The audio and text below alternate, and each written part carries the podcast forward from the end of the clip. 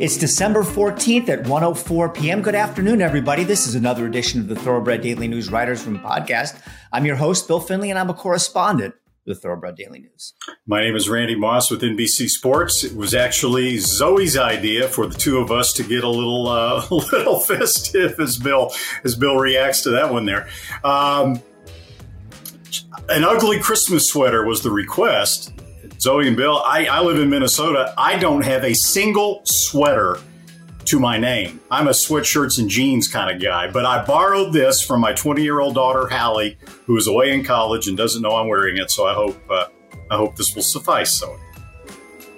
It will suffice indeed. Thank you very much. I'm Zoe Cadman for First Racing and XBTV, and there is my full expose, guys. I'll probably I've been told I have to cover it up in just a minute while we get the proceedings going, but uh, delighted to be here. And you know, we've got our resident Scrooge in the house because Bill Bill doesn't have an ugly Christmas sweater, so I, I just don't. Scrooge.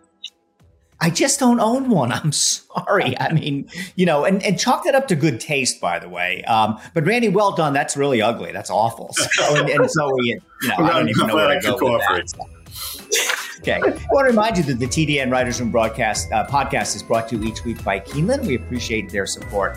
Well, guys, let's get back into the mud. Uh, Jason Servis, um, the, the story had another chapter where he pled guilty in a federal courtroom uh, last week. It looks like he's going to get four years in prison, uh, somewhere around that neighborhood. He pled guilty to one felony count and one misdemeanor. Felony count is the same one they've been getting everybody on this called misbranding and drug adulteration. Um, so he pled guilty to that. Uh, you know, is four years enough? I don't think 400 years is enough for, for what these guys did, but uh, I was a little bit surprised he didn't get more because, first of all, Navarro, Jorge Navarro, got five years. And secondly, Servis was hit with a charge uh, that Navarro wasn't, and a very serious one conspiracy to commit uh, mail fraud and wire fraud, which carried a 20 year sentence. So he was facing potentially 25 years. Uh, I'm surprised they let him off the hook for only four. Uh, he will uh, be on his way to prison sometime next year. Uh, his sentencing is on um, the day of the Preakness, believe it or not. No, no, the, the Preakness week, believe it or not, will be his sentencing. But um, I was a little bit disappointed that he, I think he kind of got off easy, Randy. Well, the same judge, uh, the U.S. Attorney for the Southern District of New York, Mary Kay Vyskocil, who sentenced Jorge Navarro will be sentencing Jason Servis. And at the at the moment she gave Navarro his five years, she commented that she would have preferred to give him more, but it was all that the law allowed. I don't know exactly what that means, and I can only surmise that be, perhaps because Navarro was much more brazen in his in his flouting of the rules he almost seemed to embrace uh, the moniker Juice Man. I mean, he had shoes. He had a pair of Crocs that had Juice Man emblazoned on them, and he was caught on wiretap. Uh, you know, very actively encouraging other trainers to uh, to do as he had done. Whereas Jason Servis, even though his horses were more high profile for the most part, was more of a uh, more of a quiet abuser of the rules, I guess you can say. So that might be one possible explanation. I think the primary reason that Servis changed his plea from not guilty to guilty was that the wiretap evidence uh, was authorized to be used in any trial against him. Supposedly, according to the legal experts, it's extremely tough to beat the U.S. Attorney's Office anywhere, especially the Southern District of New York. Damian Williams is the U.S. Attorney for the Southern District. And those people are very hardcore when they set their sights on an offender. If you want to know exactly how hardcore, if you're a fan at all of the TV program Billions, you're familiar with Chuck Rhoades, played capably by Paul Giamatti. Chuck Rhoades in the in the uh, TV series Billions was the U.S. attorney for the Southern District of New York, and we all know how hardcore Chuck Rhoades was. So I, I think that's a possible explanation uh, for why Servis may be facing uh, a four year sentence instead of Jason Navarro's five. Yeah, and to echo basically what Randy said there, um, Navarro was the bad guy, got blood on his hands. We know that XY Jet, no one's really quite sure how he died, but he was one of the high profile horses that was doped and did in fact die. Nobody really knows how. And then Jason Servis, the elder statesman, the quieter guy, had five stones, not caught him had they not had a wiretap. A lot of people probably wouldn't believe because he was a nice guy, a nice trainer, that he was capable of any of that stuff. So he gets four years, the maximum that was allowed. And four years is a long time behind bars, and he's not a young guy. And he basically got what he deserved. Um, he really did. And for me, I'm delighted to see these two guys go down. It's just a shame that we won't have Five Stones investigating more people. I mean, hopefully, we don't have more people that come to light that need investigating, but this is exactly how these guys were caught. Mm-hmm. So I'll disagree with you on, on one thing. I, I know, you know, Servis wasn't as, and, as Randy said, the other guy, uh, Navarro, sort of embraced this. I mean, the juice man Crocs, he deserved five years in prison just for those. Um, but uh, leading up to this, if you would have asked me who were the two most prolific cheats in horse racing, I would have told you Jorge Navarro and Jason Servis. Uh, I mean, even though he was more, you know, quiet and humble than Navarro, I mean, especially here in the East Coast, uh, everybody kind of just assumed that he was up to no good.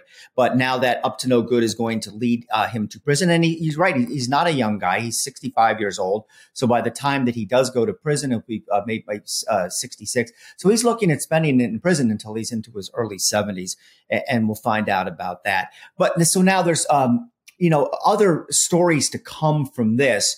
And the Saudi Cup now, uh, which has been in limbo since Maximum Security won it way back in 2020, uh, is still in limbo. And here's the, the background on this. The, the race was, uh, the indictments came out only nine days after the Saudi Cup was run. So they had not paid out the purse money yet. And they said, as soon as this indictment came out, they said, hey, wait a minute we may not pay maximum security because of these allegations against Jason Servis. Now, uh, all this time later, they still have not paid the money, and they had said that they're going to wait to see how this uh, comes out in the courts. I had expected that with uh, Servis pleading guilty, it was on a Friday, was it not? But by that Monday, we would have a statement from the Saudi Cup saying that they had taken down uh, maximum security because of the allegations against Servis and Midnight Bisou was officially declared the winner. Um, they put out a statement and said, saying, we're going to keep looking into this. I don't quite get what what more do they hope to find? They, they don't have any information that's not available, hasn't been made available through the court case. If if Servis was a uh, drug cheat and they were not going to give the money to a drug cheat, why would they even bother to keep looking into it? I don't know. I do think eventually this money will be taken away from owners Gary and Mary West he will be disqualified and Midnight Bisou will be declared the winner. That's a big hit. It's a $10 million purse to the winner. Yeah, Maximum Security had career earnings uh, of $12.4 million, even though that 10 million hadn't been actually paid out to Gary and Mary West. Now that'll drop, we assume, to 2.4 million. Midnight Bisou will go from the 3.5 million runner-up share that she had up to the $10 million winner share which will elevate her career earnings to $13.9 million.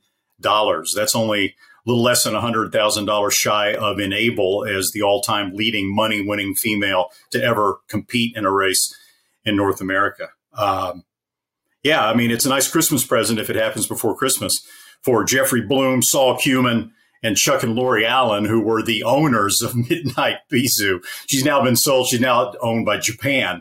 Japan interest as a broodmare, but uh, it's just a matter of time. It, it, Probably between a rock and a hard place because he didn't physically test positive for any substance. So could could someone I know the West said they'll go along with whatever happens, but could something happen to where they don't have to give up the purse? Because he well, passed the tackle- test that was given to him. Right. Let me tackle that, Zoe. Um, first of all, I I don't think they should take as much as I'm, you know, an anti, uh, you know, all the drug and everything. I don't think they should take the purse away from him for the very reasons that you just said. He was, they conducted drug tests, uh, certainly post race. I believe they did pre race as well. And just like in the United States, he never tested positive. None of Jason's Servis horses ever did test positive. So if this were the um, Pegasus World Cup instead of the Saudi Cup, or this was the Breeders' Cup Classic, so the Saudi Cup, there'd be no grounds whatsoever to disqualify him. But this is a different country with a very different legal system than we have. They play by their own rules. They can do whatever they want. Um, they can say he didn't test positive, but you know we're not stupid. The guy's on wiretap saying he drugged everything in his barn, um, and that's good enough for us. We're going to take the money away from him. Now, even though the West have said they're not going to contest this, and good for them, even if you wanted to contest this, what would you do? I mean, I you know I'm no expert on Saudi judicial systems, but I, I think what what they say goes, and there's no recourse for people. You know, what would they do? They'd sue them in Saudi Arabian court. Uh, they, they can't do that. So again, I'll, I'll say this: I, I don't think they should take the money away from him, just for the reasons you said. But you know, you're not dealing with the United States. You're not dealing with our judicial system. You're not dealing with our laws. You're not dealing with our racing regulations. They can do whatever they want. And maybe, they'll send it up to MBS and let him uh, and let him try to try to make the ultimate decision. I, I think what it's going to come down to is this: not only uh, has Gary and Mary West said they won't contest it, uh, they've actually endorsed the idea of taking the purse money away from maximum security. Gary West, we believe the decision to take the Saudi Cup purse from maximum security and redistribute it is the correct one. So that might uh, that might take a little of the heat off of the uh, off of the Saudi people that are trying to make that decision. It'll be interesting. Yeah, we'll say stay tuned to that. I think eventually he will um, lose the money. So now, um, the basically everybody who was originally indicted in this has been dealt with now, and the Southern District, uh, the federal government is pitching a perfect game. They've got everybody. Nobody has been exonerated or got off on this. Um, you know, the, the sentences vary from very short to longer sentences, etc. But we're almost three years into uh, this breaking. It broke in March of 2020, so we're what that's uh, about four months shy of three years. And you know, it was a watershed moment in horse racing. And you know, one of the things that I wrote at the time, and a lot of people said, was let's turn this into a positive because let's take this as a the um, the blow we needed, the, the warning shot to get our act together and do a better job and clean up the sport. And I'm wondering all these years later, what has happened? And, you know, it's a little bit complicated, or a little bit difficult to answer that question because we don't know what's happening with HISA, and we'll get into that a little bit later. But I would say this if HISA goes by the wayside, which is very possible, we're right back to where we started. State racing commissions handling this, relying primarily on drug tests, which never catch anybody other than people using overages of therapeutic medications, which is really such a minor deal. I would say, unfortunately, some three years later or two years and eight months or whatever it is, we're, we're just right at where we started from. Right back where we started from. I don't think so because we've caught two of the biggest cheaters in the game. So that's two guys off the table and they went to jail and they were caught squarely and fairly. So I think we've definitely taken a step for, forward in this. I really do. Zoe, my, my point would be though, you're absolutely right about that. But, you know, sh- short of the FBI launching a second investigation, which I think is very unlikely at this point, how are we going to catch the next bad guy? We, I, I don't know. We've got to figure that out. And that will yeah, run into my point. I mean, the only reason that Jason Servis and Jorge Navarro and everyone else that was involved in that sting effort were caught in the first place was the involvement of the Jockey Club. As as you pointed out, Bill, the state racing commissions didn't have the the funding to launch investigations or the desire, the wherewithal to do it, and the Jockey Club stepped in and ultimately uh, enlisted the Five Stones investigative group that were the ones um, who took down all those people. Absent that, absent something else like that happening again, then I think thoroughbred racing is going to be back to the betamethasone positives and the lanacane positives and the 21 picograms and everything else that seems to make the headlines nowadays. When the the real cheaters out there, uh, however however many of them like Navarro and Servis there still are, uh, go unpunished. Uh, I think that's one of the reasons why people were looking forward so much to the implementation of HISA was the uh, investigative aspect of what HISA might have and hopefully maybe still will bring to the table. But without that, um, I think it's the sport is looking pretty impotent to try to catch uh, some of these guys. Yeah, that, that would be my point. I mean, you know, how how have we progressed? But uh, hopefully things will work out with HISA, and and we'll, again we'll talk about that after a couple uh, messages from our sponsors. But um, you know, a, a, sorry chapter in thoroughbred horse racing, and uh, we move on into the future. and Let's hope the future is better than the past. The TDN Writers Room is brought to you by Keeneland. Keeneland recently supplemented 69 horses to their January Horses of All Ages sale, including Seasons, one of my personal favorites. She's a four year old grade one filly by Tapit, offered as a, a broodmare or racing prospect. Quick, a grade three winner carrying her first foal by Medaglia d'Oro. Bold Connection, a two year old stakes place daughter of Uncle Mo, who is a half sister to grade one winner Sweet Loretta, offered as a broodmare or racing prospect. And also Bold Connection, a two year old stakes place daughter of Uncle Mo, who is a half sister to grade one winner Sweet Loretta, offered as a broodmare or racing prospect. The Keeneland January sale will cover four sessions from January the 9th through the 12th and now features a total, listen to this, guys, of 1,578 horses. Hand warmers are free, by the way. We'll be right back from these messages from Keeneland. If this place could talk, it would roar. It would say, This is racing. This beating heart in the heart of horse country. Steady and strong beneath the roar, reminding us why. For the love of the horse for generations to come. Speightstown. Munning. Echo Town. It's Echo Town for Joe Talamo, and Echo Town raced away. And Echo Town is drawing away in the stretch. Echo Town wins the Allen Jerkens Stakes. A sire line so prolific it repeats itself. Echo Town.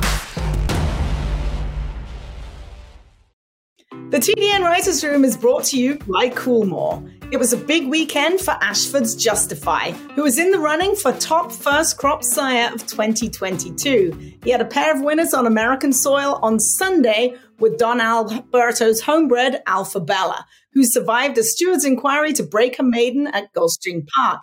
And right after that, Prove Right won allowance optional claimer at Laurel. Justify is the sire of 28 winners this year alone, and his progeny brought in six wins in the last 15 days. Randy, are you surprised that Justify is in the running for leading first crop sire? Uh, not at all, Zoe. Big, beautiful, exceptionally well bred, speed. And not only does he have a great pedigree, he's a son of Scat Daddy. So you would think there would be quite a bit of turf influence there. So you could have some versatility for sons and daughters of Justify. It's going to be exciting to watch them run. And let's just not forget that Justify was in training as a two year old, but a slight injury just set him apart. He probably was online to be a top class two year old in his own right. Well, the other news of the week, the other big story of the week was that we had a decision from the Federal Trade Commission, which is the body that oversees Horse Racing Integrity and Safety Authority. And we were getting close to January 1. And despite all the lawsuits that are going back and forth and the losses that HISA has taken in court, they were ready to begin the anti doping and medication control program on January 1. Uh, the Federal Trade Commission came out this week and said, put, put the red light out. It says, let's not do that now. Let's not do this on January 1. They, they, said that there's a need for uniformity. That's what this was all about. And without the uniformity in the rules, because different states would have different rules and different court decisions would affect different states, they didn't think that it was the time to go forward with this. Um, even though I'm a HISA fan, this was the right decision to make. I mean, this thing is so messed up at this point. Um, there was no, you couldn't go forward with it. And, and, nobody, you know, as each day goes by, something else comes out. And I'm trying to follow this story and I don't know what's going on half the time. It, it, it's so confusing. So that was, a, it was another blow for HISA, but it was the right thing to do. And uh, so again, as we talked about uh, in segment one, we're right back to where we were, uh, you know, for all these, you know, the years uh, prior to HISA coming to be, where everything again is going to be handled by the state racing commissions. Um, an unfortunate decision, but the right one, Randy.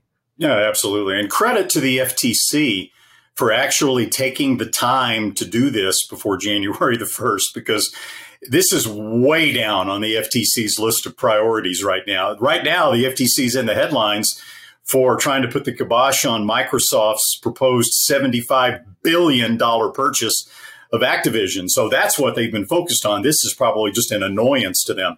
But I, I completely agree with you that it had to be done. I mean, it, if a trainer was suspended for a drug violation or a jockey was suspended for a whip violation under the jurisdiction of HISA, how could that ever hope to stick in court when a judge is already you know, issued an opinion that HISA is unconstitutional to begin with. So this was the only thing that could be done, I think, uh, to lessen the chaos that this is all uh, this is all causing.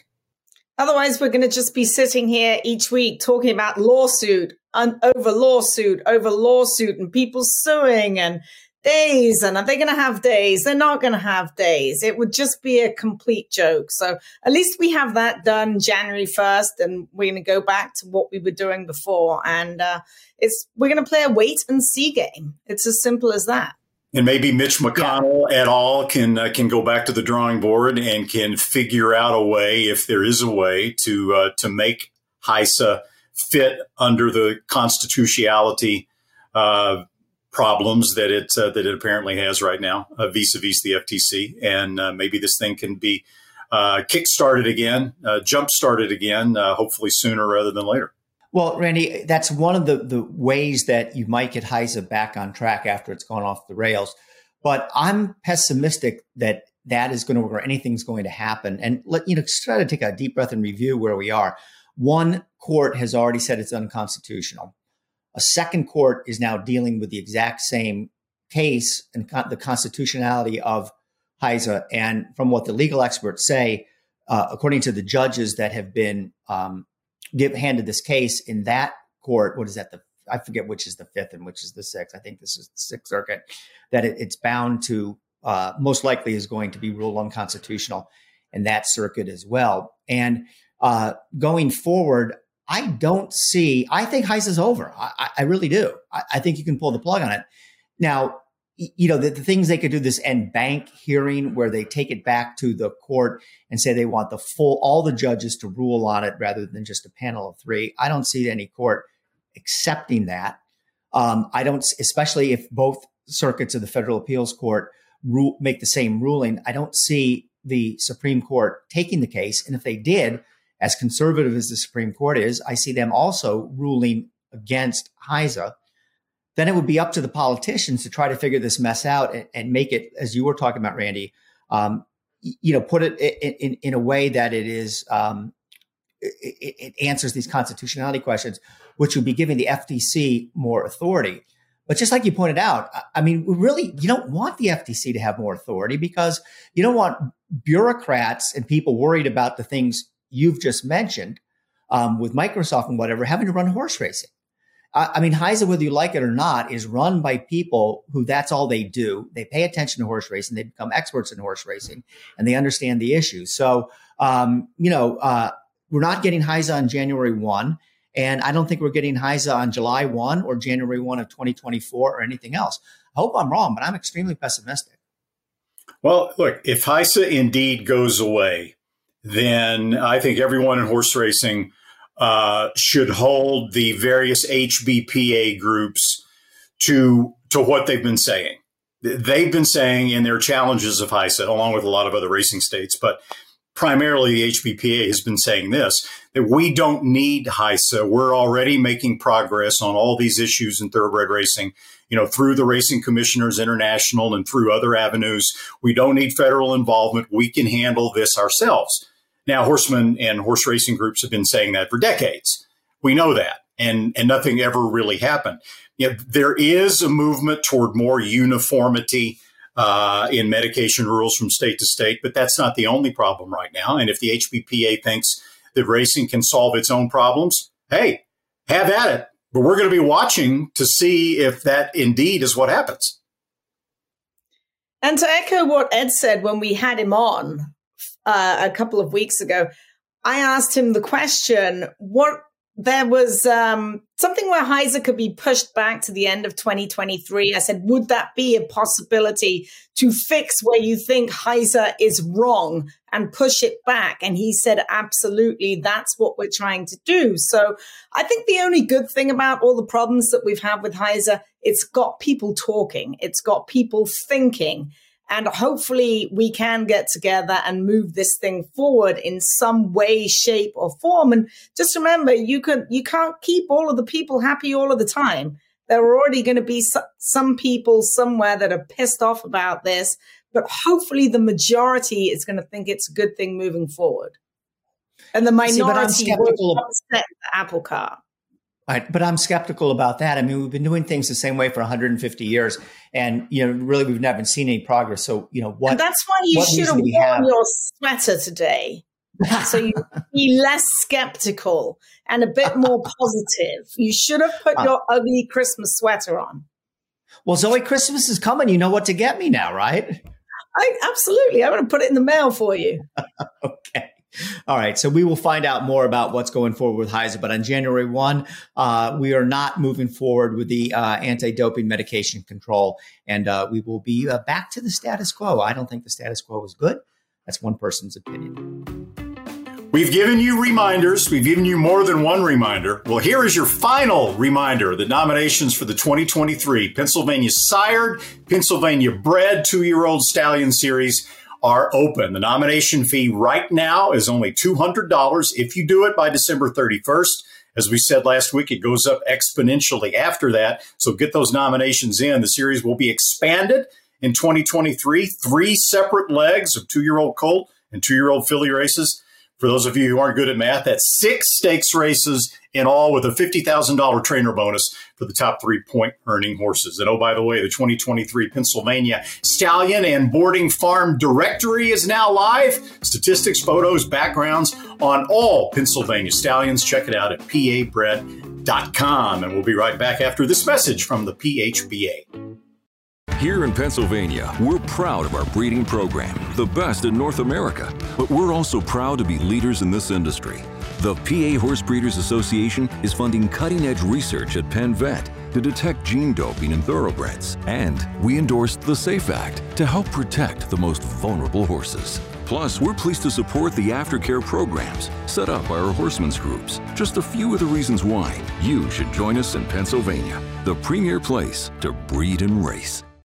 The Green Group Guest of the Week is sponsored, of course, by The Green Group, an accounting and tax consulting advisory firm specializing in the thoroughbred industry. Over 500 clients in the horse business they have with proven strategies to help save you taxes. Learn more about how they can help you at www.greenco.com. Welcome in now the Green Group guest of the week, the president of Oaklawn Park, Louis Cella, with the meet underway. Great time to touch base with Louis on what's going on in Hot Springs. And, and Louis, since you took over, uh, one of the major changes is the longer meets. Uh, this year, you're going from December 9th to May 6th. So you start in early December. You're going past Arkansas Derby right up to the Kentucky Derby Day. Two part question. How is that working out? And have you hit the sweet spot now, or can we expect maybe further expansion somewhere down the road? Well, it's a, a work in progress. Uh, we don't know yet how just great this is. Uh, it is working. Uh, more importantly, our horsemen seem to love it. It fills in a gap. Uh, equally important, uh, the city of Hot Springs and our community love it because it's a, a lull time for us in Hot Springs. Um, our staffing, we're still having staffing issues, uh, but assuming that will become normalized sometime in the near future, uh, certainly next year. Uh, right now, it seems to be working quite well. So, Lou, as you probably already know, I specialize in softball questions. So I'm gonna I'm gonna I'm gonna tee you up here. I specialize in softball answers. okay, this, this is one of the greatest softball questions of all time. Right? I know for maybe going back 30 years, uh, Oaklawn pursued some sort of casino style games. There were some swings and misses initially. Uh, now it's a it's a full blown casino. How important is the addition of the casino wagering bin to Oaklawn Park? Well, uh, it's it's it's a softball question, and here's a softball answer. Only in this regard, uh, racing today will not survive without it. Plain and simple. Uh, if you do not have that alternative revenue source from whatever means, racing will not survive you'll either do a little bit okay or you're going to do a whole lot better. If you don't have it, you're going to close. Uh, so the importance to Oaklawn, starting with our, uh, if you really want to go back in time, starting with interstate simulcasting, uh, which had not been done before until uh, my father, Mr. Duchossois of Arlington Park, had a handshake to start that. Then from instant racing, uh, to electronic electronic games of skill to what we have today, we've, we've always had that alternative revenue source to help our purses increase and be maintained and be competitive. If you don't have that, you're not going to survive. So plain and simple. So uh, how important it's vital. And and tell me a little bit about what's new at Oaklawn this year because you've really invested into the hotel the past couple of years. Is there a new sports bar there and some new things? It's been a while since I was at Oaklawn. I mean, I would love to come back. Maybe I'll come with Randy for the Rebel, but it is one of my favorite places to race because people love the racing in Hot Springs, Arkansas. So, what's new? What can we look forward to this meet? Well, thank you. Uh, we always say we're not going to do much, and we end up doing a whole lot in the summer. Um, this summer's no different. Uh, we moved our uh, racing office from downstairs up to the uh, paddock area. We relocated the entire uh, uh, state licensing office to the reserve seats office. We renovated the entire press box down to the stud so it's brand new. Uh, in addition to all of that, we did create a new sports bar. and I should not diminish it by calling it a sports bar. It's probably uh, the largest, most exciting sports bar in the region. And I'm talking about going down to Dallas and up to Chicago. Uh, it's about 12,000 square feet. Uh, we have uh, three uh, top golf simulators. We have axe throwing. We have shuffleboard. We have sports betting. We've got parimutuel betting.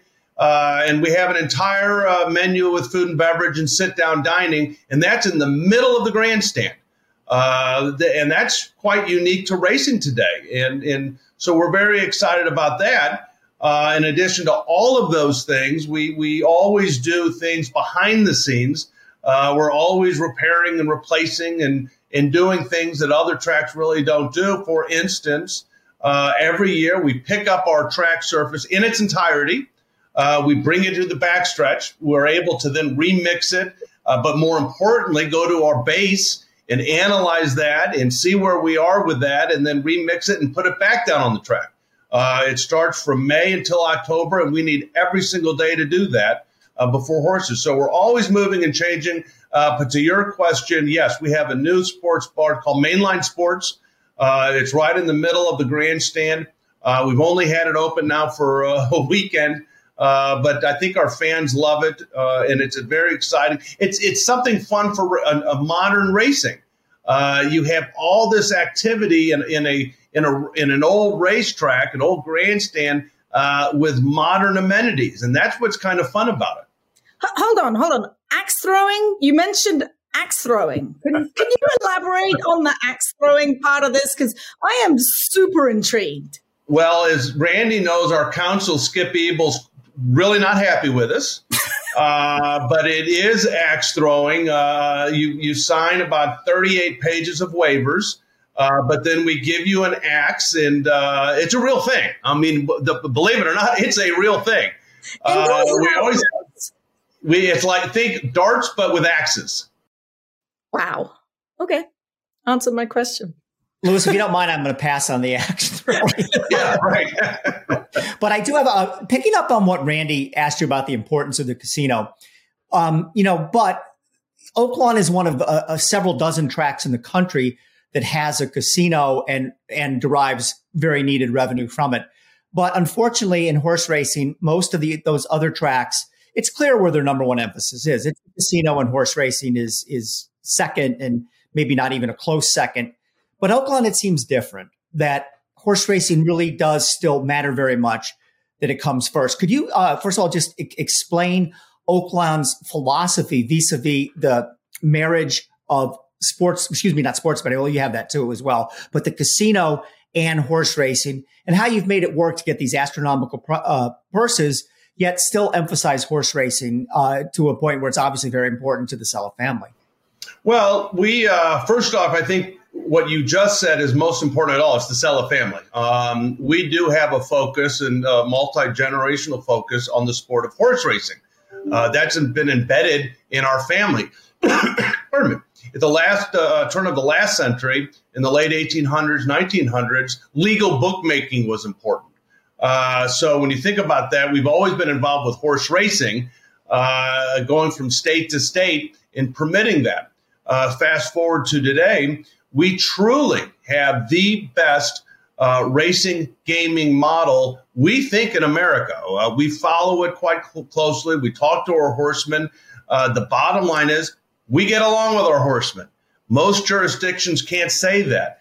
Uh, we get along with our racing commission, our regulators. So many states cannot say that. Uh, if we have issues, we get in the room, we solve the issues. Most jurisdictions cannot do that. And it's not just because they don't see eye to eye, they're handcuffed. They have restrictions that we don't have. And we acknowledge that. And our success, frankly, is because we are able to be flexible and, frankly, to sit in with our uh, Arkansas HBPA and solve those problems and then together go to the racing commission and say, look, we've solved the problem. Let's move forward because it's all about racing. Um, there's plenty of money to go around for everyone. Uh, we put uh, uh it, it's it's amazing. At the end of the day, when you look at all the money, we we average average about twelve million dollars that we put back into the plant every year. No track does that. If you're a corporate owned track, you're certainly not going to do that. Uh, and we do that every single year, and, and the fans really don't see a lot of that. Uh, in addition to that, we take those monies uh, allocated a purse plus a little extra because we understand the importance of if you have a high purse structure, you're going to get the very best horses. If you get the best horses, guess what? You've got the best fans in the country that are going to show up to look at it. So, Louis, when Oaklawn really, really took off nationally to become a nationally prominent racetrack, early 1970s, I guess it coincided uh, with your late father Charles taking over the reins at Oaklawn. Uh, and obviously, you know, Charles was widely celebrated for his contributions to thoroughbred racing. His managerial style seems to me to have been very conservative, um, tradition based, uh, very careful to change. Let's walk before we run. So far, looking at it from a distance, it seems to me like your style, since you've taken over, has been characterized by bold moves, aggressive moves, the hotel, the, the expansion in racing dates, all the, the huge improvements suddenly to the grandstand. What, what's your philosophy in that regard? Well, I think, uh, uh first off, you're correct. Dad was conservative, he was more traditional, and I think the era of racing in the 70s when he first started in 80s required that. Uh, you did not need someone to really push the envelope uh, on so many things that we're able to do today. Uh, today, I am very uh, uh, uh, um, proactive in some of the things that we can do because I think the era requires it. If we continue to retrench, as my father did in the 70s and 80s, just offer a great product of horse racing and not these other things, I don't think our future would be very bright. Uh, whereas if we're given the tools, like we do have with casino uh, wagering, uh, when we're given the tools to offer with instant racing or EGS and where we are today to actually create a resort. And that's what I've done is to create a full time resort where you don't have to leave the property. Uh, that, in our view, is how modern racing is going to survive. You, there's so many fans, patrons out there that we're trying to sell horse racing, but you got to get them in the door. You got to give them axe throwing to get them in the door and then say, you know what? Look on the other side of that wall because it's something really cool going on called horse racing. We believe in the sport, and we did it with instant racing. Uh, we've always pushed it. We've always pushed horse racing, but we it's so much more than just horse racing at the track and the track experience.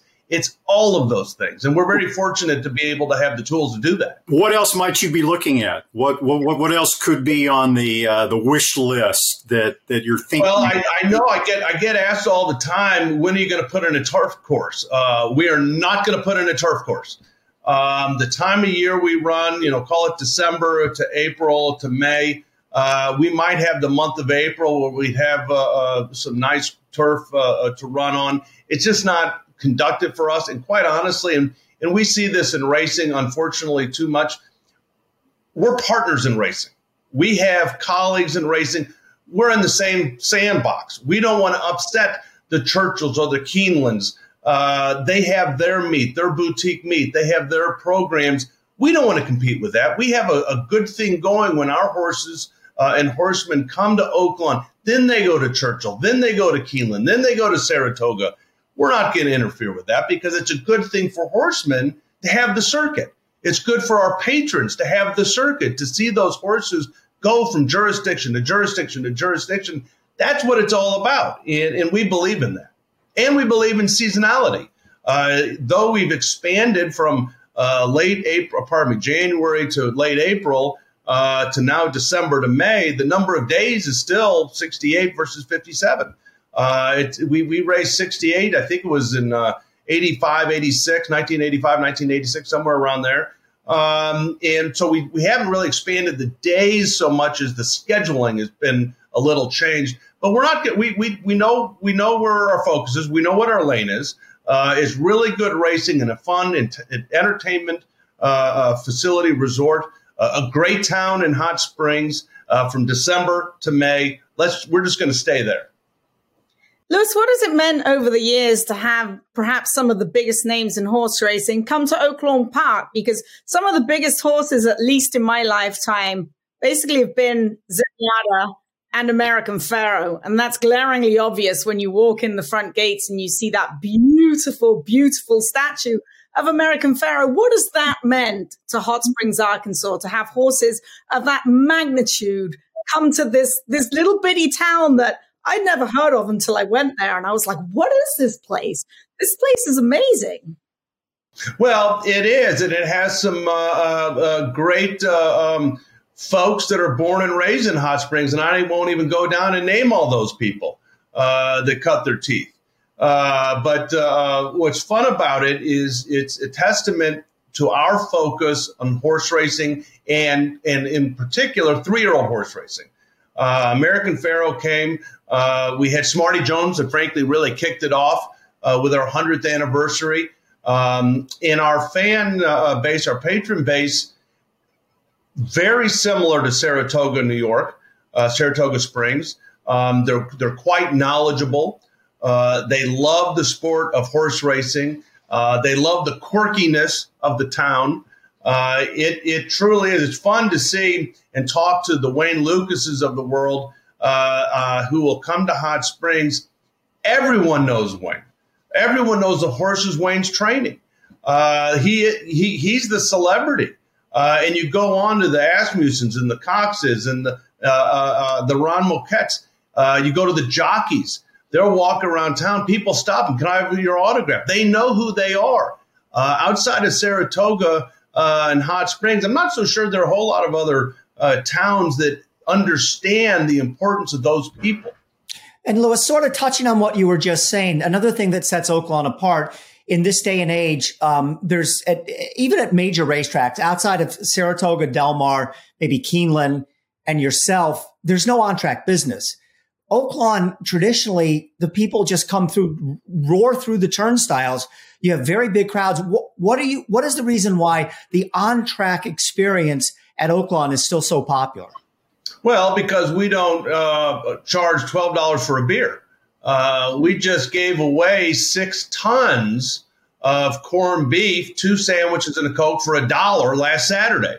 Uh, to put that in perspective, we had uh, thunderstorms rolling uh, electric blackouts all day Saturday, yet we had close to 15,000 people giving away six tons of corned beef because that's their expectation. That's what they want to do. It's all a part. It's part of fun. It's part of the excitement of what we offer. Uh, we continually focus on affordability uh, and uh, the two dollar better, uh, and more importantly, family. Uh, if you don't have your family and the kids to come there and enjoy and learn sp- the sport of horse racing early, you got to cultivate that group or they're just going to be gone. It's so much fun to talk to everyone who, who, who grew up or is associated with, with Oaklawn. They all have an, an Oaklawn story when they were as a kid. They either had to sneak in because they, they weren't 16 years old. Uh, they had to skip school because there was a party. Uh, they all had to get gussied up for the uh, Southwest or Rebel Stakes. They all have fun, fun stories about coming to Oaklawn because that's what we promote. We promote fun and entertainment. That's the name of our game. So, Lou, throughout the history of horse racing, we've seen these these major racing stables that are famous with the famous old silks and stuff, and and they're sort of not around anymore because the younger generation wasn't interested in carrying on the legacy. So they just vanished. Now, your family, the Cella family, has been involved with Oaklawn Park since it started back in 1904. I don't know if a lot of people realize, even in the late 1800s, you touched on it, your family owned dozens of racetracks all around the country.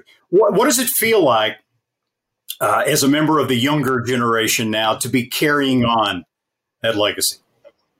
Well, uh, it, it's with great pride. Um, and uh, it's it's fun when I go to other racetracks and to see patrons who might recognize me and they'll say, "Oh, you're with Oaklawn. Gosh, we need to have Oaklawn down here. We wish we could do Oaklawn down here." And I always turn and say, "You can, you know, you you can do that, uh, but you have to have a will to do that." Uh, it, it's an honor for me to be a, a fourth generation uh, guy at the helm uh, to even though I wasn't around with my my grandfather um, or his father. There are a lot of stories written. There's a lot of things to, to, to read about and to see the history behind that. And I was fortunate enough uh, at an early age to be uh, just around uh, with dad uh, when you, when you couldn't get in unless you were 14, and Dad would say, "Here, come here," and kind of hide me under his tailcoat, and we'd go in, and I thought I actually was hiding from someone uh, that, that, it's fun to be around that and, and, and to see where we've come. But it gives you a, a healthy uh, dose of what we need to do to change. Uh, that era when you had limitations on age when you came in, that's not going to make it today. So you're going to have to change. When you only had win, play, show, daily double uh, in today's environment, that's not going to change. So we're going to have to have uh, the exotics come in. Dad hated the exotics. Uh, but that's just the way of life that we had to do and to evolve. Uh, dad, with his dad, they evolved. Dad evolved a little bit re- reluctantly. Uh, he was not a fan of instant racing. He was not a fan with EGS, but he understood the importance to horse racing with that. Uh, and then in my generation, moving forward, we understand the importance of giving a modern racing look for our younger patrons. Because if you don't, they're not going to show up. You've got to make it exciting for them to show up. Louis, you're full of new ideas, nine new stakes um, this weekend, um, this whole meet at Oaklawn, including some two year old stakes. What went into the thought to have two year old races at Oaklawn in December and then moving on to May? Well, uh, interestingly, Oaklawn had two year old racing until we did away with it uh, probably in the early 70s um, because of the time of year we ran, we, it, it, was not conducive to that. When we flipped the calendar into December, well, gosh, uh, we now have two year old racing. Uh, and they're mature, and it's the end of their two year old. So now we can really have fun with that racing schedule. We worked with our racing office and Pat Pope uh, to space the schedules uh, so you could, if your two year old is ready to run, we have a stakes for you. Uh, if your three year old ready to run early, we have the Smarty Jones on January 1. Uh, but if not quite ready, needs a little bit more time, guess what? We have the Southwest, uh, and those are two are point races uh, in the end of the month. So it's fun to look at the calendar. It's fun to work with our racing office. And because we're in December, it gave us that whole new uh, uh, uh, brand of racing called two year old racing and at an appropriate time to have two year old racing. Oh, could you just elaborate on your Stay Until May program that you have going on?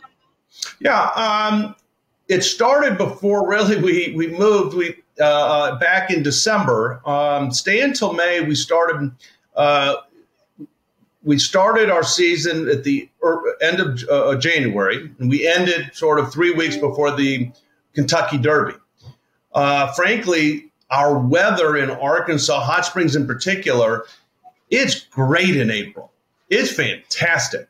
Uh, yet we tend to find ourselves closing mid-April.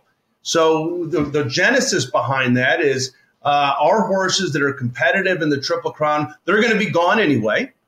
Uh, so let's really uh, uh, focus on uh, our horse population. Where are they going to go, and can we fill the races? And really, for our fans, and that's what it was about. The stay until May was about our fans to truly enjoy Oaklawn as a resort, as an outdoor with our infield and in a beautiful uh, landscaped area. That was the genesis behind it. And then when we get into December, it's now a, a nice little uh, bookend meet um, uh, that we're very excited about. Well, we want to thank you very much, Louis Cella. Great information on Oaklawn. Keep up the good work. It's such a wonderful meet and seems to be getting bigger and better every year. Thanks for joining us here on the TDN Writers Room podcast. Thank you so much.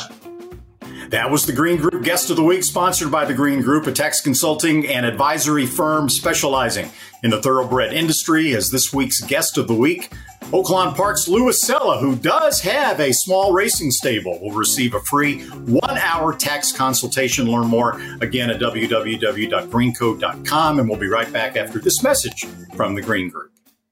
Why do the most successful owners, breeders, and horsemen select the Green Group as their tax advisor? We simply save them money and know how to make them more successful. Over the past 40 years, founder Leonard Green has owned and bred some of the best racehorses in the history of the sport. His in depth, hands on industry knowledge, combined with cutting edge tax saving strategies, has produced positive results for his clientele and has made the Green Group the top rated accounting and tax firm in the business. For a confidential and complimentary consultation, contact us at 732 634 5100 or visit our website website at www.greenco.com. The Green Group, proven strategies to save you taxes.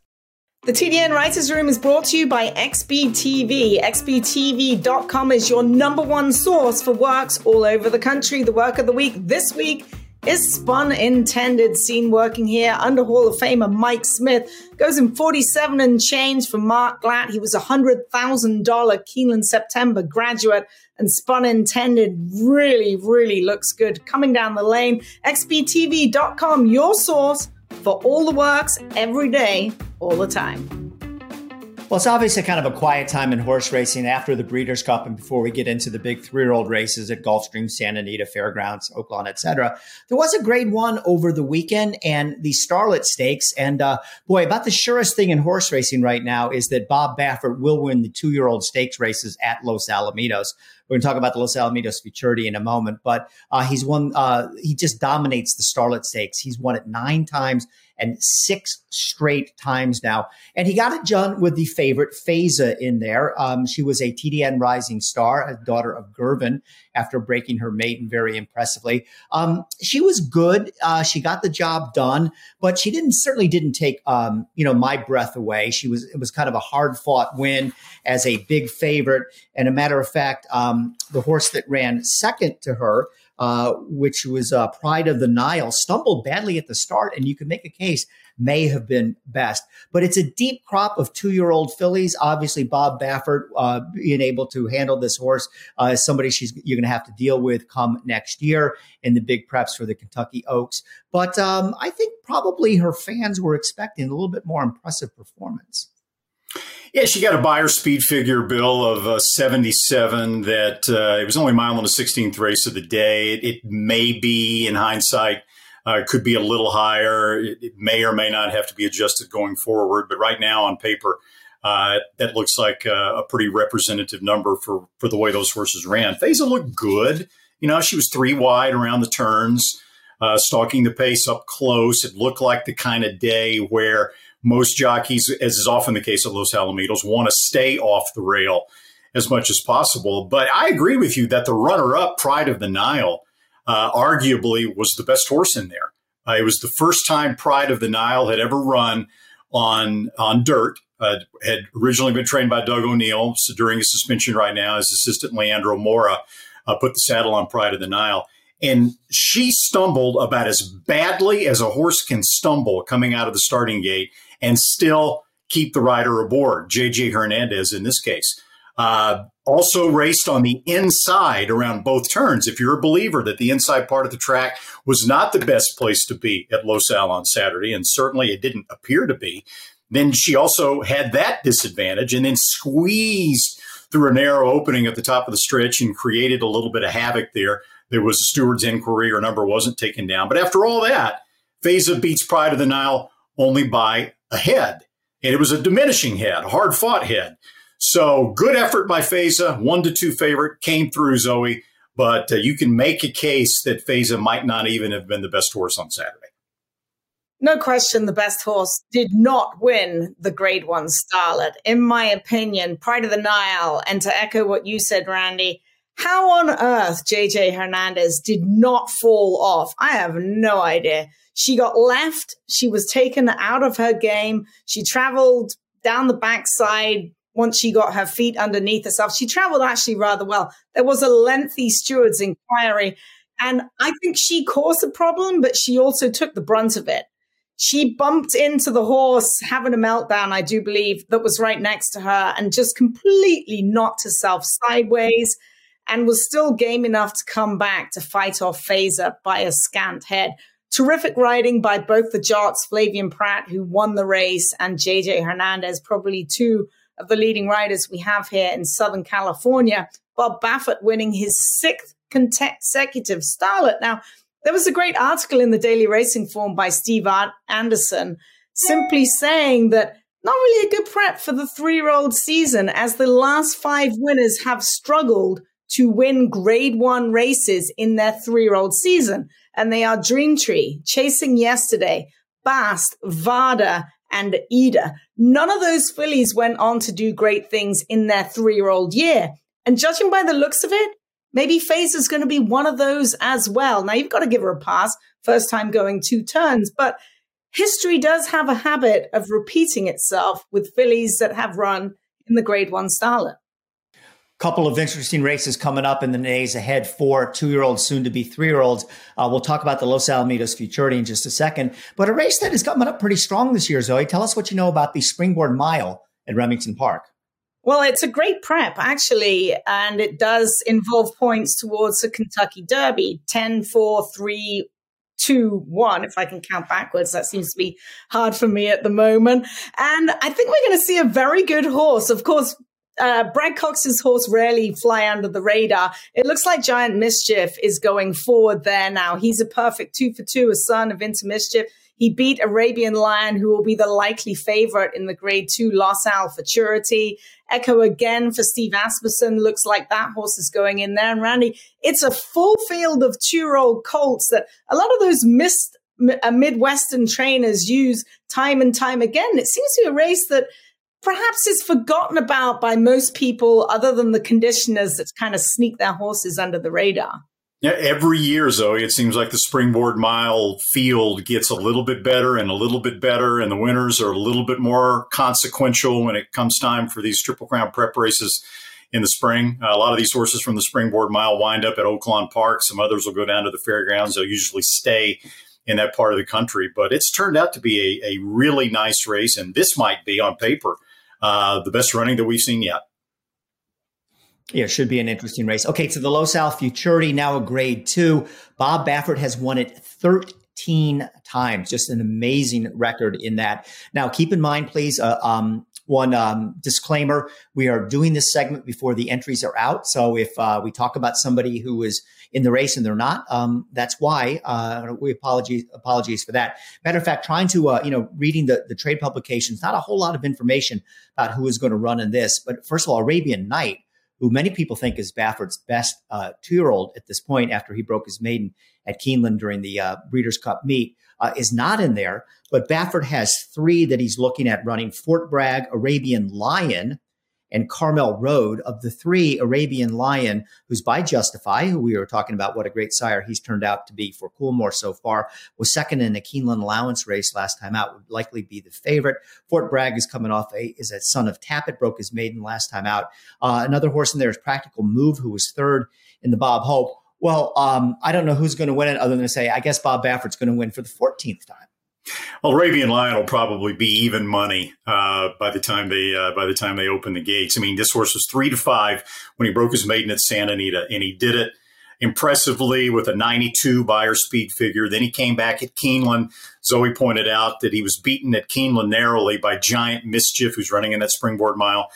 Uh, Arabian Lion was three to five that day, and even though he lost, he got a 93 Beyer speed figure there. And also, Giant Mischief and Arabian Lion in a 10 horse field at Keeneland finished 17 and a half lengths ahead of the third place finisher. On paper, these other horses, Carmel Road, another Baffert horse might be running, uh, had an excuse, I guess you could say, in the Breeders' Cup Juvenile Post 14. Uh, didn't run very well at all, so they were giving him another chance. But he, this horse, Arabian Lion, certainly looks like uh, a solid, solid favorite. It looks like it's going to be Bob all the time. I can only find four horses running in the Los Al Futurity, and three of those are trained by Bob Baffert. Now, bear in mind that Messier was beaten last year by the Doug O'Neill slow down Andy. So Bob has won, I think, six, seven of the last eight runnings, but was beaten last year. So perhaps there is a chance, but it looks like it's Bob's race to lose, at least for now. And I don't know if we're going to get any surprise entries in there. Well, more news made off track this week was a very surprising decision by the New York Gaming Commission. Uh, a clocker by the name of Richie Gazer, a guy's been around the New York racetracks forever, has a great reputation, doesn't play games or, or anything like that. Um, he changed the distance of a workout on a horse, and here's why: they a horse, um, if they run very poorly, they get put on something the equivalent of a steward's list. And in order to get off the steward's list, they need to have a workout of a half mile. It just says a half mile. And if they work satisfactorily, they're off the list and they can race again. This particular horse, they gave the workout five furlongs. Now, you would think if a half mile workout would suffice, why wouldn't a five furlong workout? Isn't five longer and a better gauge of a horse's fitness than even four? But that's not the rules. So Gazer just trying to, you know, make some common sense out of this put in the workout officially at four furlongs so that the horse could get off the, the steward's list uh, and and be able to run. Uh, the New York Gaming Commission came in, led by Chief Steward Braulio Baeza Jr., and through the uh, just you know just went after this guy for this something fiercely. They fined him twenty five hundred dollars and suspended him for thirty days. Now, lo and behold, Gazer, to his credit, said this is ridiculous, and he, he appealed a hearing officer went over the case, and that's you know how the, the due process works with racing commissions, and voted to throw everything out. The New York Gaming Commission then turned around and ignored what the hearing officer said and went after this guy again. And it is an absolute fiasco, is an absolute joke. He did nothing wrong other than to apply some common sense. There's no difference between if you if the horse worked five furlongs, he also worked four. And in New York, you have a gaming commission that is in a, uh, that is out of control. Um, they've been fining people for things left and right. You know, we're all um, we're all, all in favor of you know them being tough and not slapping people on the wrist but you don't go after people who are just trying to do their jobs did absolutely nothing wrong and suspend and fine this guy for what is again just uh, you know did he technically violate a rule? I suppose. But a it's a very dumb rule and b you just use a modicum of common sense here. There was nothing nefarious involved. He wasn't trying to cheat. He wasn't changing the time of the workout. Good lord let the poor guy go back to work mean, Gazer was quoted as saying this is a joke. I think you added the right word to it, Bill. This is an absolute joke. I mean, this is the kind of thing that causes the undermining of confidence that people have in the sport of horse racing and in the people that are administering the rules in the sport of horse racing. This is just absolutely ridiculous. I, I I've been around clocker stands a lot. I used to help. I used to grab a stopwatch in the mornings and, and help clockers clock horses.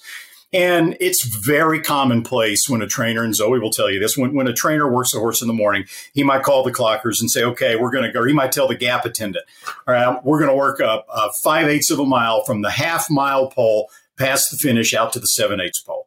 Or we may work three quarters of a mile from the half mile pole to the three quarter pole because they want their horses to gallop out past the wire. So the time of the workout continues on past the finish. In this particular case, uh, apparently the trainer didn't communicate beforehand with the clockers. The horse broke off at the half mile pole, uh, went a half in 51.33, then went on out five eighths of a mile in 104.60. The trainer calls up, says, Did you get so and so? Going, uh, Pappy on Ice was the name of the horse, going five eighths of a mile. Uh, and they said, yeah, we got him going five eighths of a mile, uh, galloping out five eighths of a mile in 104.60. And that's the time that was put down. The trainer then called later. Um, and it wasn't, it wasn't actually Gazer that had put the stopwatch on the horse. It was another one of the clockers. Uh, but the trainer called back and said, I wasn't aware of this rule that says that it has to specifically be a half mile in 53 seconds or better. So when I said he galloped out five eighths of a mile, he worked five eighths. Uh, can we just give him that half mile time that you guys had instead? Makes all the sense in the world.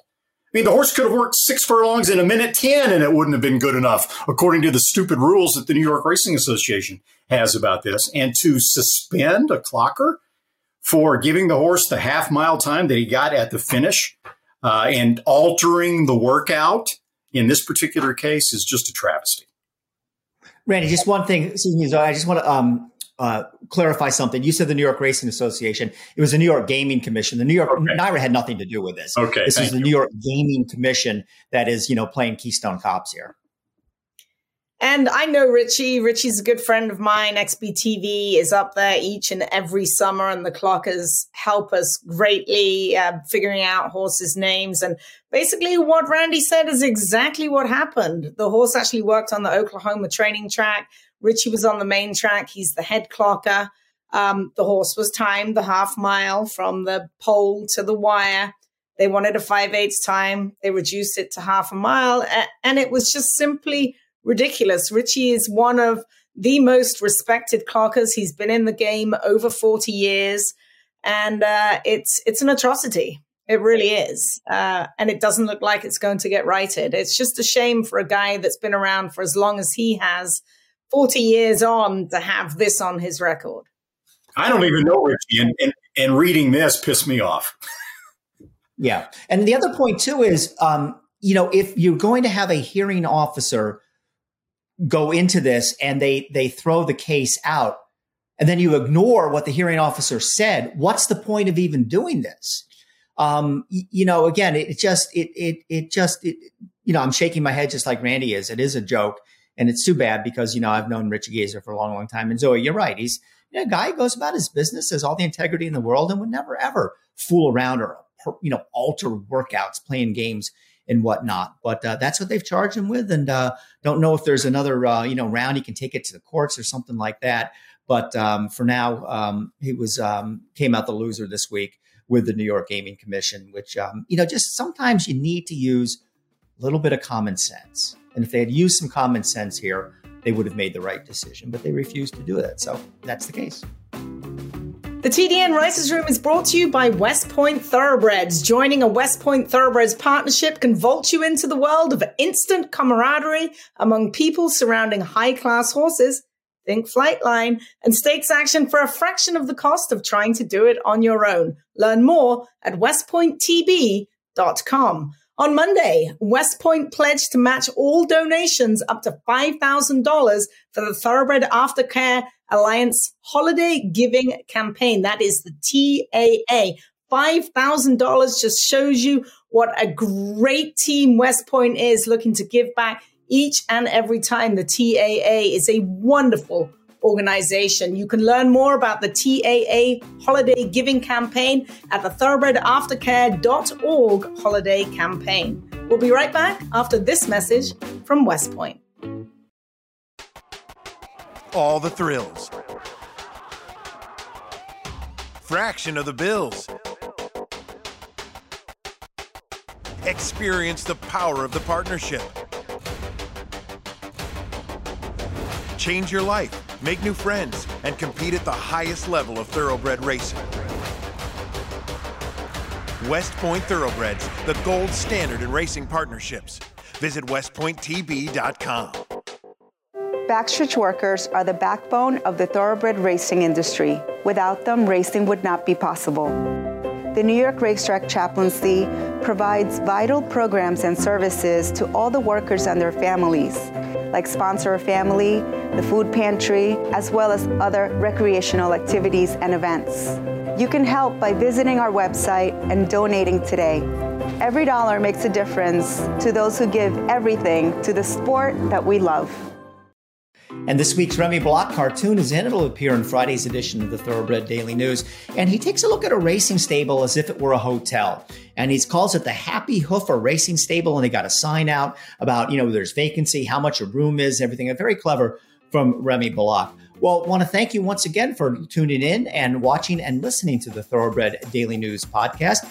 I want to thank this week's guest of the week, the Green Group guest of the week, Louis Cella. I want to thank Randy Moss and Zoe Cadman, and as well as your adorable dog, Zoe. Just so sweet and cute.